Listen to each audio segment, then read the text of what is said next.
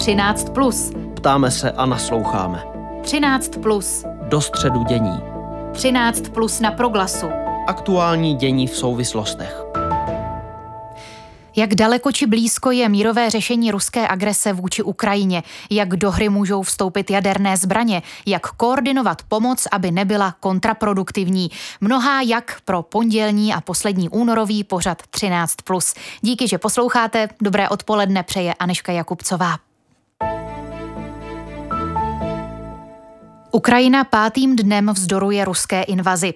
V těchto chvílích delegace obou států vyjednávají na utajovaném místě na běloruských hranicích. Západ přitvrzuje v sankcích proti Rusku. Vladimir Putin včera nařídil uvést ruské jaderné síly do vysokého stupně bojové pohotovosti. Jak se konflikt vyvíjí? Máme se bát jaderné války nebo Kreml jen vyhrožuje, protože už mu jiné argumenty nezbývají? Nejen o tom chci hovořit s Petrem Suchým z Mezinárodního politologického ústavu Fakulty sociálních studií Masarykovy univerzity v Brně. Dobrý den, vítejte ve vysílání Proglasu. Dobré odpoledne vám i posluchačům Rádia Proglas. Ještě než se dostaneme k hrozbě jaderných zbraní, jak pane Suchý čtete aktuální vývoj situace? Kdo vyhrává? Jak daleko či blízko je mírové řešení? Podle mého názoru eh, vyhrává ukrajinský lid, eh, který oproti předpokladům eh, Putina Eh, vykazuje ohromnou disciplínu a chuť eh, bránit svou svobodu, nezávislost a demokracii. Byť eh, musí přinášet ohromné oběti, ale jeho jednání jednoznačně jde proti plánům a očekávání Putina. A co se týče toho mírového řešení, ostatně aktuálně tedy čekáme nějaké informace z toho vyjednávání, které probíhá? Já si od těch prvních kol příliš neslibuji. Eh, mám za to, že ruská strana ještě bude hodně eh, v pozici, kdy bude chtít ukazovat své svaly a vyvíjet na Ukrajinu velký nátlak a požadovat ústupky. Eh, nicméně je dobře, že takovéto rozhovory začaly a podle mého názoru pokud se bude dařit Ukrajině a západnímu společenství vzdorovat tomu tlaku Ruska, uh, Rusko bude muset činit ohromné ústupky. Někteří komentátoři, a vy se tedy podle vašich slov to tak hodnotím, k ním přidáváte. Někteří komentátoři tedy hovoří o tom, že Rusko nepostupuje tak, jak si představovalo a proto hrozí jadernými zbraněmi a v úvozovkách kolem sebe jenom kope. Jiní komentátoři vyjadřují reálnou obavu z jaderné války. Mluvčí Kremlu Dmitrij Peskov prohlásil, že Putinův příkaz uvést síly strategického odstrašování, včetně jaderných zbraní do bojové pohotovosti, nemůže mít dvojí výklad. Je to podle něj vyčerpávající rozkaz vrchního velitele. Jak tomu rozumíte vy? Ke které interpretaci tohoto kroku se přikláníte? Ty interpretace jsou velmi e, zvláštní, velmi těžké. Já osobně mám za to, že se jedná o krok, eh, podle všeho, co jsem zatím četl i od ruských kolegů, e, jedná se o krok, který podle všeho Eh, nastavuje jiný stupeň eh, velení a kontroly jaderného arzenálu a má vést k tomu, že je možné je eh, použít, spustit. V běžné situaci ten stupeň je nižší a není možné jejich odpálení v, třeba v rychlém čase. Co se týče bojového použití, musím říct, že eh, vlastně Putin popírá a jeho chování popírá veškerou teorii, ale i dosavadní praxi odstrašování, kdy míra eskalace, kterou provádí, vůbec neodpovídá tomu, eh, jak by se postupovat mělo, eh, kdy vlastně řinčí jadernými zbraněmi v situaci, kdy Eh, nikdo neohrožuje existenci eh, Ruské federace, nikdo neútočí proti jejímu území, eh, brání se vlastně Ukrajinci. Tam potom záleží také na tom, o použití jakých jaderných zbraní, jaké kategorie se bavíme. Zdá taktických, použitelných třeba přímo na bojišti, na Ukrajině, nebo strategických, které mají vlastně dolet přes 7, 10 tisíc kilometrů a dokáží za půl hodiny zasáhnout území třeba ve Spojených státech. Eh, toto všechno eh, je nejasné a zároveň mám tedy já osobně názor, že Putin se snaží vyvolat velký strach, velké obavy, provádí jakési jaderné terorizování západu a co mě zneklidně víc než e, ta změna stupně, je to, že se jedná o e, člověka hysterického, labilního, který se jednoznačně podle všeho, co vysledujeme v posledních dnech, nedokáže kontrolovat. A zde osobně bych si moc přál, snad by se za to mohli pomodlit i posluchači Rádia Proglas, aby dostal rozum někdo v Putinově blízkosti a co nejdříve ho neutralizoval. Hmm, ano, ano. Vždycky, on, bude-li to potřeba. Ono eh, se i spekuluje o tom, že by Vladimir Putin nemusel být zcela duševně zdrav i třeba um, jako následek eh, toho eh, té, té rezervovanosti a toho um, vlastně odpoutání od reality, která byla i vyostřena pandemií koronaviru.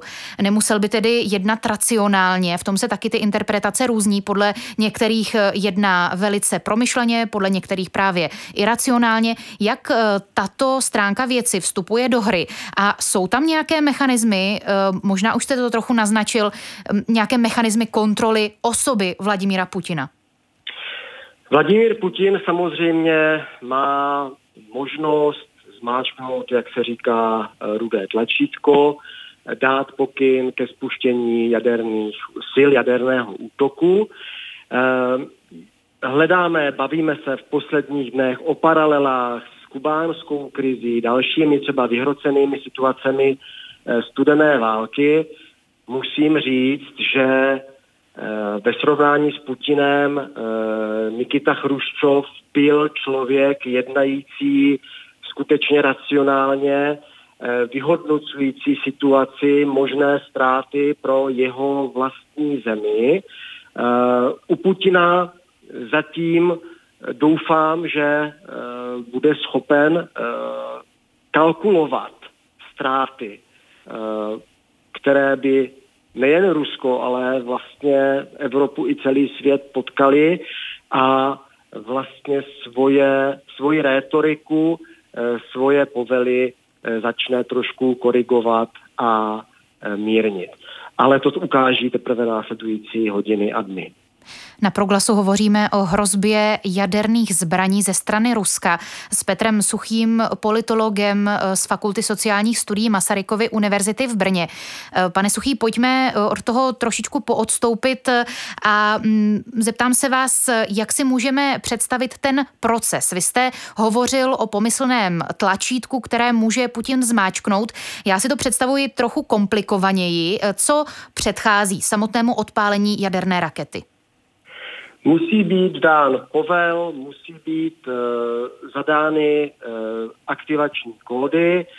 Záleží samozřejmě na platformě, protože máme různé nosiče jaderných zbraní od uh, vlastně bombardérů uh, po uh, takzvané SLBMs, takže střely odpalované z ponorek, uh, interkontinentální balistické střely uh, vlastně odpalované z podzemních eh, sil. Eh, tady opravdu záleží na tom, jaký systém by případně byl eh, použit vůči komu, s jakým cílem. Zda se pouze a jen pomstit, čili způsobit třeba zásadní, hodně velké ztráty na civilním obyvatelstvu, nebo zda ohrozit, eliminovat nějaké vytipované cíle vojenské povahy.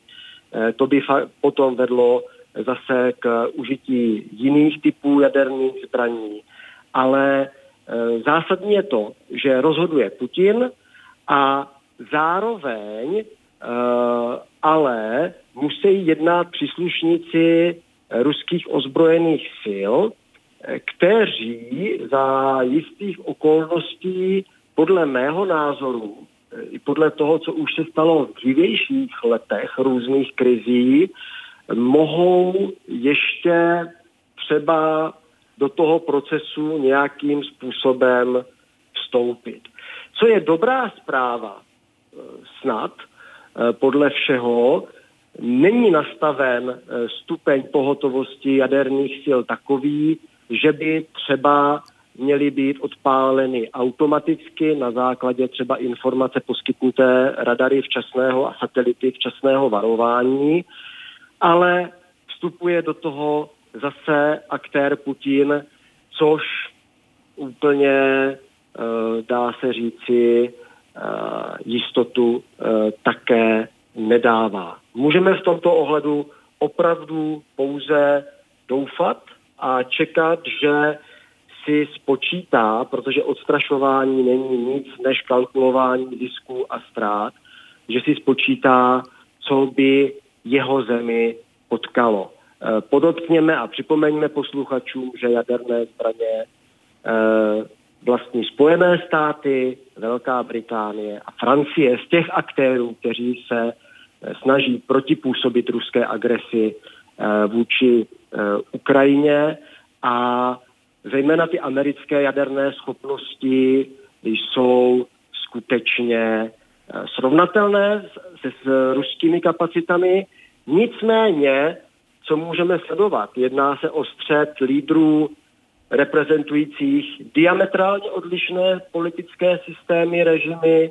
Jedná se o to, že jediný Putin šermuje jadernými zbraněmi eh, jako jedním z mála zdrojů ruské hrdosti. Rusko se nemá příliš čím chlubit. Nedokáže vyrábět kvalitní auta.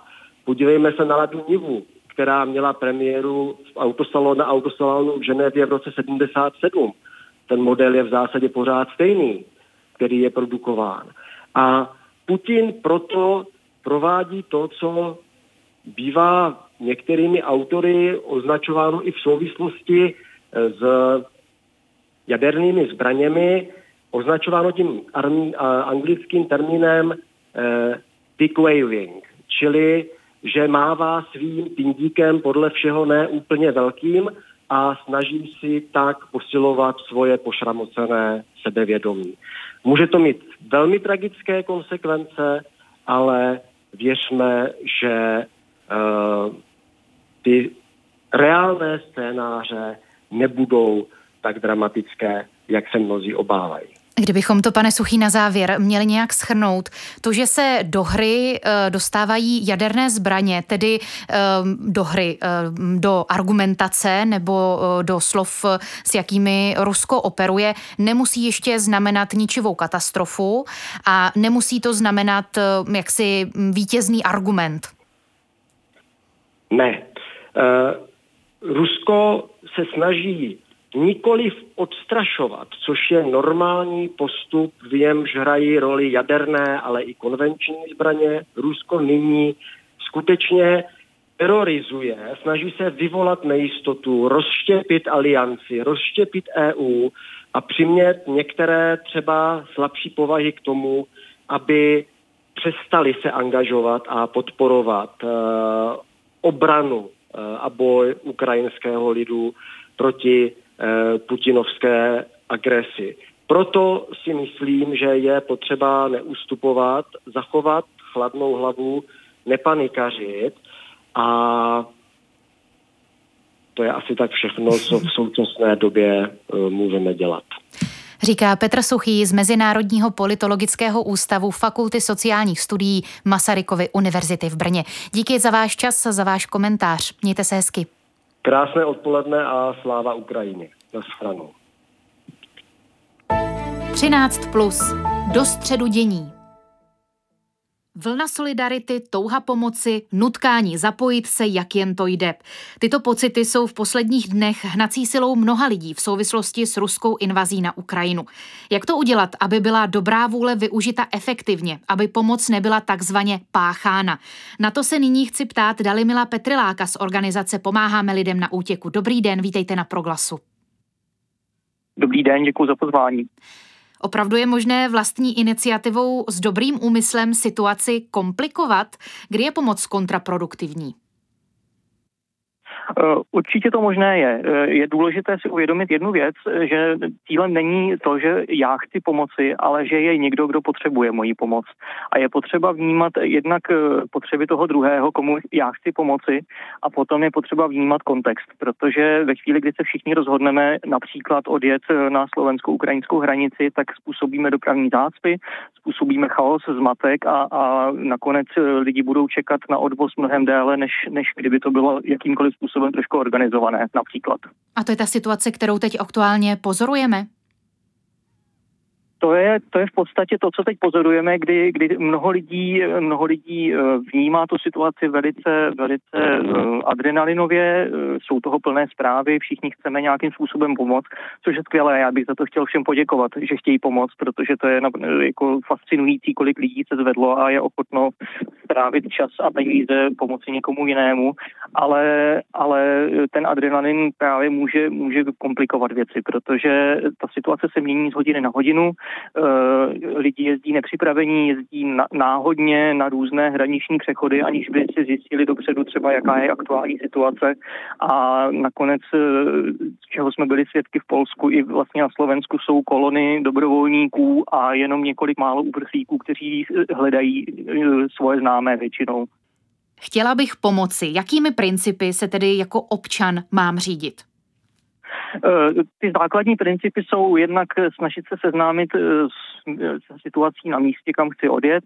Eh, je potřeba zvážit ještě, ještě jednu věc. My teď vidíme velký, velký zájem o, o to pomoci hlavně o víkendech, kdy mají lidi trochu víc volného času, ale je potřeba dbát na to, že ta krize teprve začíná. My vidíme třeba na slovensko-ukrajinských hranicích postupné zhoršování té, té situace, těch lidí přichází více a více. Nicméně stále se na hranici nedostalo lidi ze střední a východní Ukrajiny kteří se pravděpodobně taky budou chtít pokusit dostat eh, do Evropské unie a ti se tam dostanou třeba za týden nebo za dva týdny, takže ta pomoc bude potřeba dlouhodobě. A v tomhle platí, platí takové pořekadlo, uh, sprinter se vyčerpá brzy, ale vytrvalec maratonu většinou vyhraje. Takže to je, to je taky jeden z principů, který je potřeba vnímat. A samozřejmě my v současné době doporučujeme eh, jezdit na hranice lidem, kteří mají své mají kontakty, mají své známé, mají nějaké spolupracovníky na Ukrajině, kterými se dopředu domluví, eh, kam pojedou, kde se potkají a jak to všechno udělají. Protože jedna z věcí, která třeba platí momentálně, tak čekací doby na ukrajinských hranicích jsou velice dlouhé. Pro, pro osobní automobily to je několik dní, tři až pět dní záleží na přechodu a pro pěší, kteří přijdou pěšky, tak ty čekací doby jsou desítky hodin, minimálně 10 hodin, často i 20 nebo 30 hodin. Takže když se s někým domluvím, tak mám hodně času na to tam dojet, když to tak řeknu. Pane Petriláku, jaká pomoc je nyní aktuálně potřeba? Na jaké organizace se obracet? Uh, paradoxně ta pomoc teď není potřeba nějak extrémně velká. Jednak, jednak spousta pomoci už probíhá a proběhla, spousta sbírek už, už je naplněný. Eh, v současné době je největší pomoc potřeba přímo na Ukrajině, kam je ovšem poměrně složité se dostat a ještě složitější se dostat potom z Ukrajiny zpátky do Evropy nebo do Evropské unie, abych řekl správně. Takže, takže v současné době my všem, všem doporučujeme vyčkat, sledovat tu situaci, sledovat aktuální informace, protože je potřeba si uvědomit jednu důležitou věc a to, že polské i slovenské úřady i neziskové organizace zareagovaly velice rychle a velice schopně.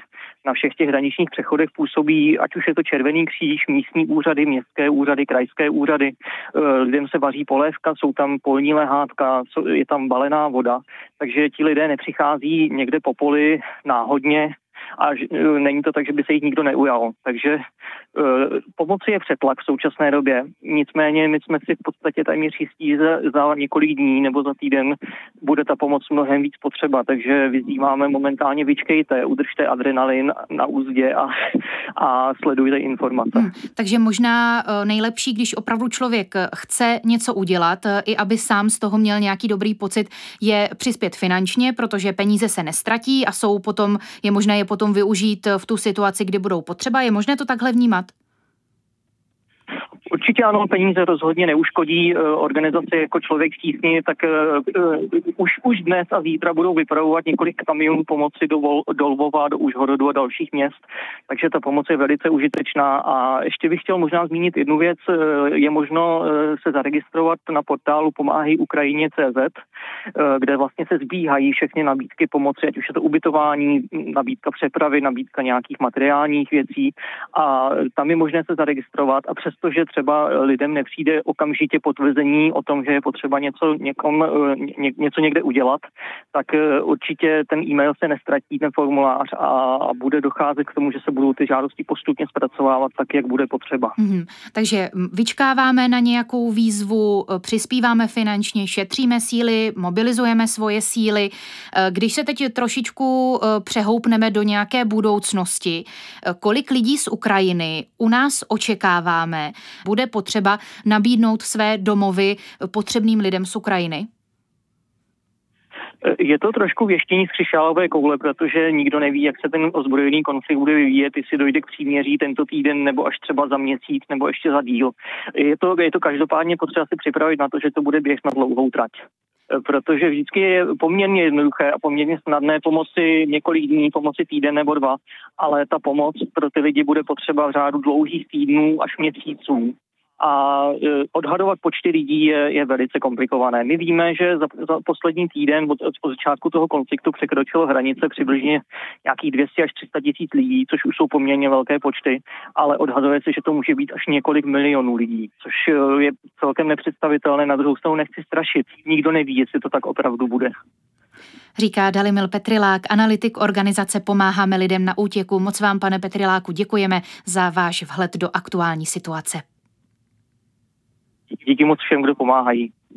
Díky, ať se vám daří naslyšenou.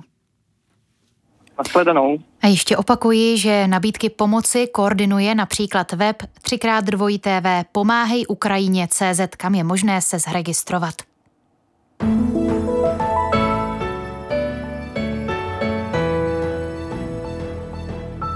Situaci na Ukrajině pro vás na Proglasu i nadále sledujeme. Klidné odpoledne přeje i za Aničku Janoškovou, která na pořadu spolupracovala Aneška Jakubcová.